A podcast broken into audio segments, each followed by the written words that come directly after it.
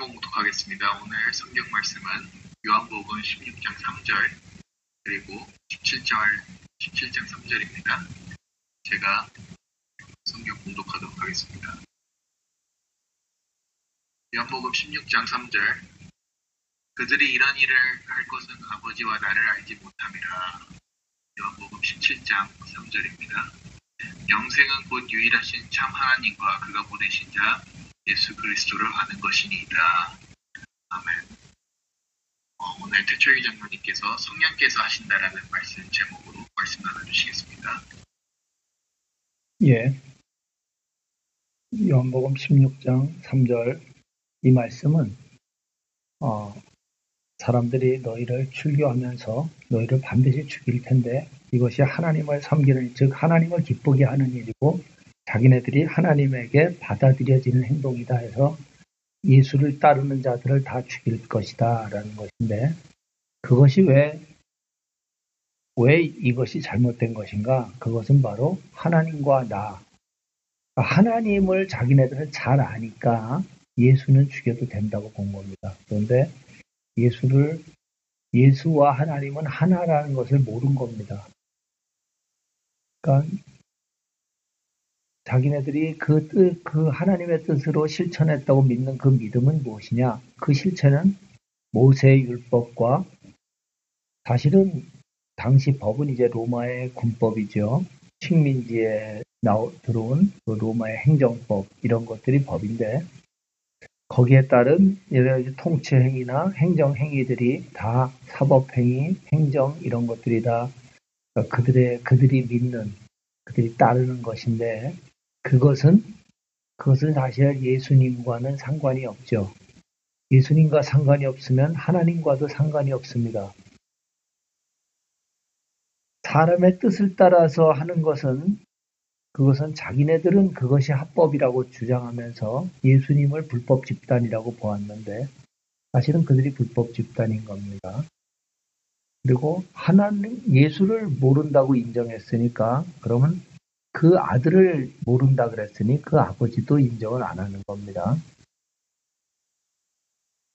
그 예수님이 하신 비유 중에 한 그 과손을 가진 부자가 자기의 그 토지값을 달라고 자기 아들을 보내니까 그 사람들이 이 사람은 상속자다.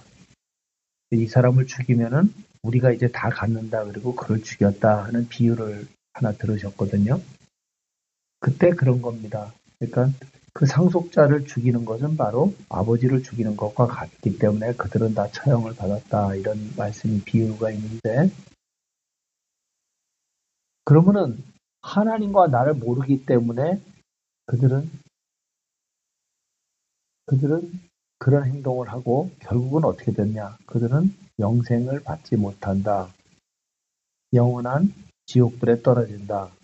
그러면 거꾸로 하나님과 나를 아는 것이 바로 영생이다. 그것이 이제 요한복음 17장 3절의 말씀입니다.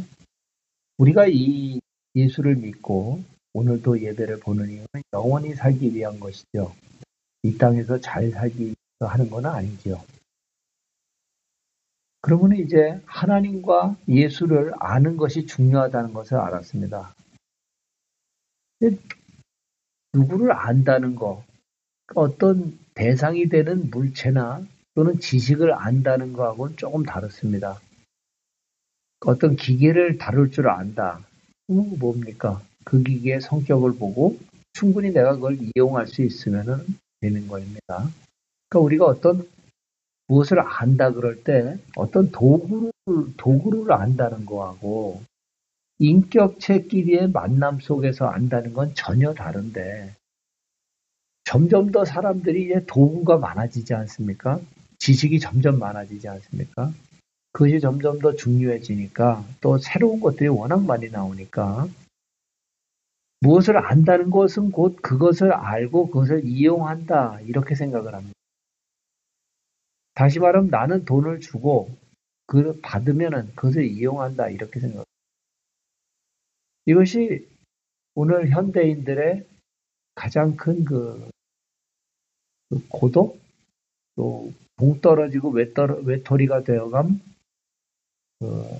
인간 간의 관계의 어떤 파괴 이런 것들의 원인입니다. 사람에게 있어서 사람을 안다는 것은 어떤 것인가? 그건 굉장히 어렵고 사실은 불가능하죠. 사람이 사람을 안다는 것이. 요새 TV를 보러 어제도 저 회사에 앉아가지고 우연히 보니까 무슨 그 상담 프로그램이 나오는데 어제 프로그램은 그런 겁니다. 뭐 좀 황당한데 몇 년간 부부가 이제 애를 둘을 낳았는데 대화를 중단했고 최근 2년간은 카톡, SNS만 주고받은 겁니다. 그런 이야기입니다. 가만 그걸 이제 객관적으로 촬영을 쭉 며칠을 한 걸 이렇게 보니까 특징이 있는데 끊임없이 자기 입장만을 생각합니다. 부인은 부인대로, 남편은 남편대로. 자기 판단에 의존하는 거죠. 대화를 못하니까요. 대화하면 또 서로 싸우게 되니까. 그 다음에 또 자기를 이해해달라고 계속 요구를 합니다. 그 말은 거꾸로 얘기하면 남의 입장은 안 보는 거죠. 자기 지식만으로만 판단하니까 다른 사람의 판단과 주장은 안 듣는 거죠. 자기를 이해해달라고 요청하니까 남의 요구는 무시하는 거죠. 입장을 바꿔놓으면 그렇습니다. 그래서 이제 그 상담하는 사람이 결론은 어떻게 되냐면 이 사람 여러분 부부는 같이 사는 것 같아도 사실은 별개로 사는 겁니다. 라고 얘기하면서 아무래도 이건 전문가가 좀 중재하는 일을 해야 되겠다. 중간에 누군가 사람이 서가지고 이렇게 이게 계속 서로 나눠주지 않고는 안 되겠다고 이제 판단을 한 겁니다. 요한복음 14장 26절에는 예수님께서 우리한테 우리하고 하나님 사이에 서로 대화를 할 수 없으니까 아무래도 안 되겠다. 내가 떠나고 나면은 내가 보혜사를 보내마 하는 말씀을 하십니다. 그래가지고 이제 내가 아직 너희하고 함께 있어서 이 말을 너희에게는 하였거니와 26절엔 이렇게 나옵니다. 보혜사 곧 아버지께서 내 이름으로 보내줄 성령 그가 너희에게 모든 것을 가르치고 내가 너희에게 말한 모든 것을 생각나게 하리라. 다시 말하면 이 보혜사 성령이 오셔서 중재자가 돼서 전문가, 카운셀러인데 카운셀러는 전문가입니다. 그분이 우리와 예수님 사이에, 우리와 하나님 사이에서 이렇게 중재를 쓰신다는 겁니다. 그렇게 해서 우리에게 가르쳐 주신 것들이 생각나게 한다. 그러니까 우리가 어떤 하나님을 알고 예수님을 아는 것이 영생인데 이것이 우리가 직접 하는 건 불가능하죠. 마치 우리가 사람을 아는 것이 불가능하다는 것처럼요. 내가 낳은 자식인데 그리고 내가 어릴 적부터 쭉 키웠어도 내가 모릅니다. 또 나를 낳은 부모인데 나를 낳은 아버지고 나를 낳은 엄마인데 내가 그 부모를 압니까? 모릅니다. 그리고 우리가 이제 성령을 만나야 되니까 어떻게 해야 됩니까? 이 중재자를 만나서 중재자를 통해서 해석을 받아야 되지 않습니까? 기도를 하는 겁니다. 기도는 성령을 받기 위해서입니다. 성령과 만나기 위해서입니다. 기도를 통해서 하는데 내 입장, 내 요구를 자꾸 하면 된다 그랬습니까? 그럼 대화가 안 되잖아요. 어떻게 해야 됩니까? 하나님을 생각하고 예수님을 생각하면 감사가 먼저 나옵니다. 그것이 뭡니까? 그것이 바로 죄에 대하여라 하면 그죠? 죄에 대하여라. 죄가 무엇이냐? 우리가 기억하죠? 죄가 뭐냐? 아담에 대해서 이야기했죠. 아담이 이브가 원망했다. 그래, 다 내 거라고 주장을 하고 싶었다. 감사가 없었다. 에덴 동산 전체를 주신 하나님에 대한 감사가 없었고 내 것을 확보하기 위한 전쟁을 시작했다. 그러니까 우리가 이제 내 변명보다는 하나님이 나를 위해서 여기까지 다 만드셨구나. 아까 찬송가에 했죠. 받은 복을 세어보아라. 주신 복을 내가 알리라 하는 그 찬송가 9절처럼 자기 변명을 내려놓고 자기 입장을 내려놓는 겁니다. 그렇게 되면 성령님께서 우리에게 들어오셔서 어떤 것을 주시냐면은 회개케 하십니다. 다시 말하면 자기 의를 버리는 게 됩니다. 의에 대하여 예수님께서 말씀하셨지 않습니까? 자기 만족에서 오는 자기의, 남을, 예수님을 다르다는 이유로 처형해버리고 죽이는 그런 자기의가 아니고 모든 일을 하나님의 의를 위해서 다 이름에도 불구하고 겸손하게 아버지의 자리로 내가 간다는 것으로 표현하신 그 의에 대하여 기억하시죠? 자기의를 버리는 겁니다. 그리하면 하나님 안에서 그리스도 안에서 우리가 새로운 피조물이 된다 이렇게 고린도서에는 써놨습니다.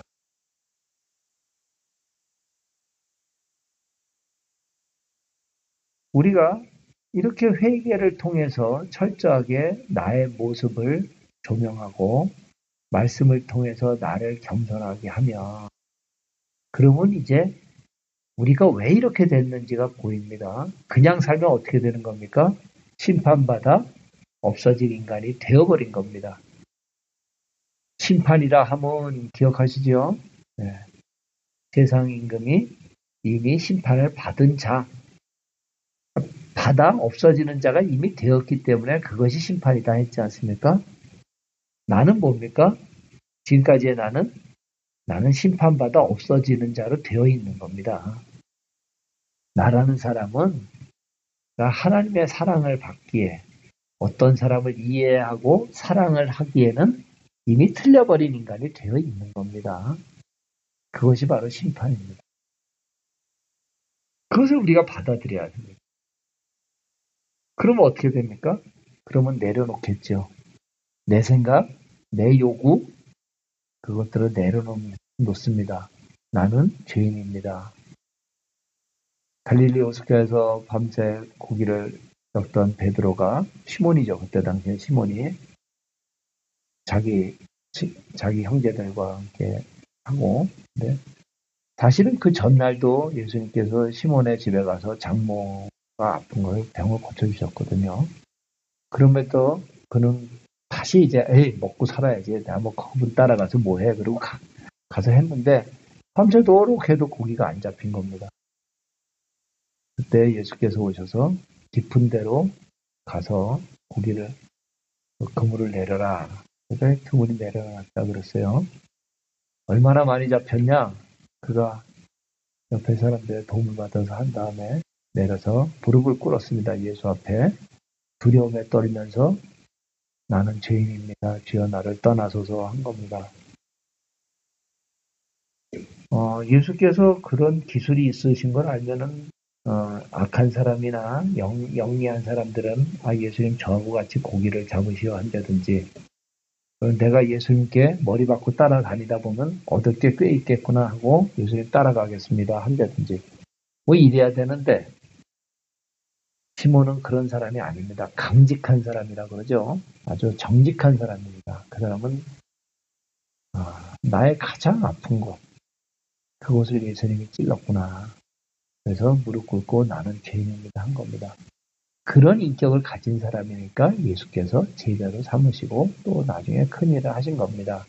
우리가 얍삭하고 자기만 알고 그런 인간이 되면은 구원을 받지 못합니다.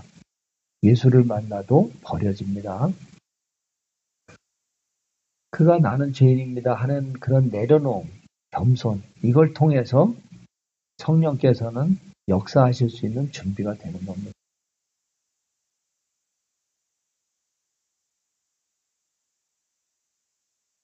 예수께서 이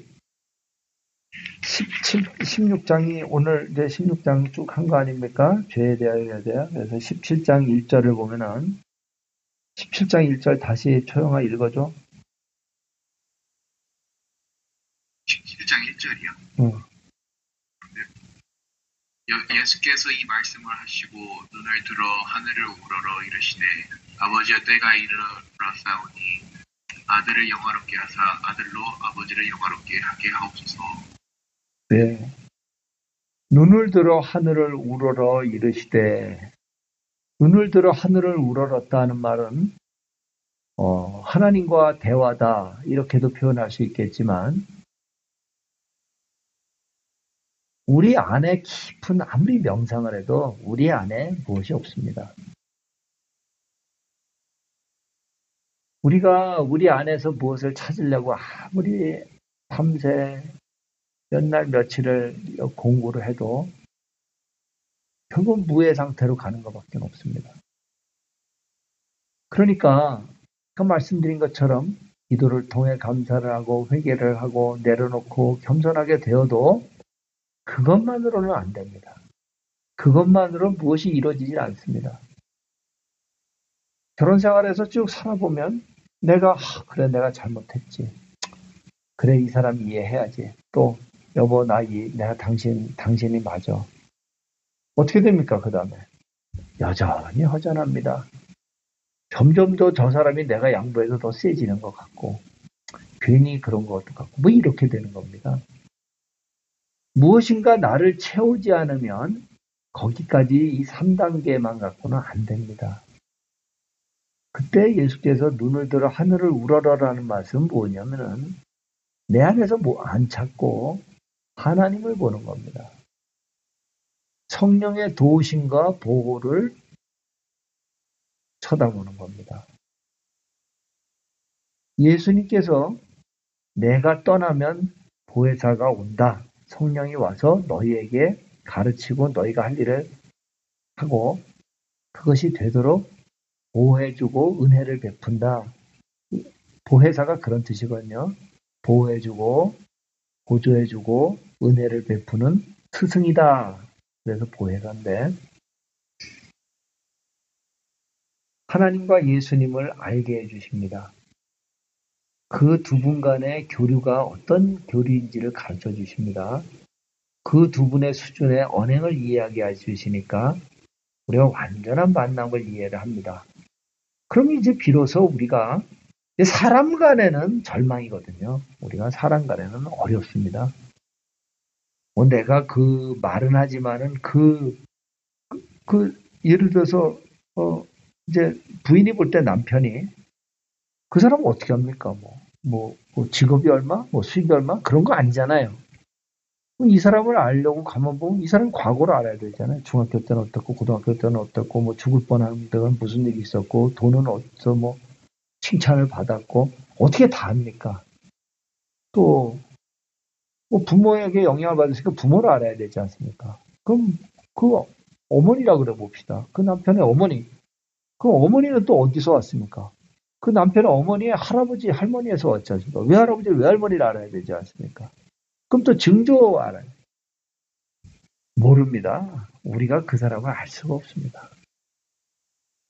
그러니까 남을 이해하고 입장을 이해하고 그의 주장을 다 받아들인다는 게 그것도 어폐가 있는 겁니다. 그런데 우리가 기도를 하고 이것이 우리가 안 된다는 것을 알고 기도를 하고 깊은 기 속에서 성령님께 부탁을 하는 겁니다. 성령님께서 무엇을 알게 해주시냐면 하나님과 예수님 간의 관계를 얘기해 주십니다. 요한복음이 쭉 그런 이야기들이 많이 나오거든요. 우리가 읽어보면 모르는 이야기들이 많이 나옵니다. 아무데나 펴서 읽어봐도 모르는 말씀 투성입니다. 요한복음 17장에 이런 것도 있습니다. 내가 세상에 속하지 아니한 같이 그들도 세상에 속하지 아니하였나이다. 그들을 진리로 거룩하게 하옵소서. 아버지의 말씀은 진리니이다. 한국말이긴 한국말인데 모릅니다. 그런데 성령님이 하나하나 알게 하시고 그걸 통해서 우리가 하나님과 예수님이 우리를 사랑함을 알게 하시니까 이제 무엇이 되는 겁니까? 내가 남을 사랑할 수 있는 사람이 되는 겁니다. 내가 영생 문제가 해결됐으니까 내가 기쁨으로 충만해지는 겁니다. 내가 기쁜 사람이 되고 내 행복감 충만해졌으니까 상대방이 공격을 하건 상대방이 무슨 욕을 하건 상대방이 분노하건 상대방이 한숨을 푹푹 쉬건 뭐합니까? 나는 기쁨으로 충만하고 그를 사랑해 줄 수 있습니다. 그를 보듬어주고 안아줄 수 있습니다. 그럼 어떻게 됩니까? 태양빛이 땡땡 비치는 한여름이 되면은 어떠한 큰 얼음도 밖에다 내놓으면 다 녹습니다. 그렇게 되는 겁니다. 그 태양빛을 받아서 뭐 태양열을 정축해서 뭐 여러 가지 하고 그러지 않습니까? 우리가 이렇게 태양열을 받듯이 하나님의 사랑, 예수님의 사랑을 받아서 그 사랑을 보혜사 성령을 통해서 받으면 그 사랑이 내 안에 충만해집니다. 내 안에 찬송이 울리고 요한복음에 말씀하신 그 약속들이 다 생각이 납니다. 그러면 어떻게 됩니까? 내 문제가 해결됐는데요. 뭐 저 사람 어떻습니까? 정말 안 됐죠. 큰일 났네. 나 만나서 고생만 했네. 나 만나서 엉뚱한 것만 내가 했네. 아, 내가 돈 몇 푼 준다고 또 큰 소리 쳤네. 뭐 이렇게 크게 잘못한 나의 죄를 생각나게 합니다.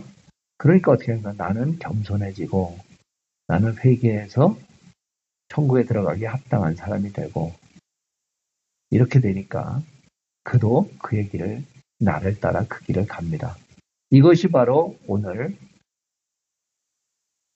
죄에 대하여, 의에 대하여, 심판에 대하여 예수님께서 말씀하신 것에서부터 시작해서 그럼 우리는 어떻게 할 것인가 하는 마지막 결론입니다. 성령을 통하여 우리가 하나님과 예수님의 사랑을 삼위일체 그분들의 완전한 만남을 이해하고 그 안에서 기쁨 충만한 삶을 산다면 그것이 바로 우리의 다음 할 일들입니다. 여러분 그렇게 해서 축복된 인생을 사시길 바랍니다. 기도해 주십시오.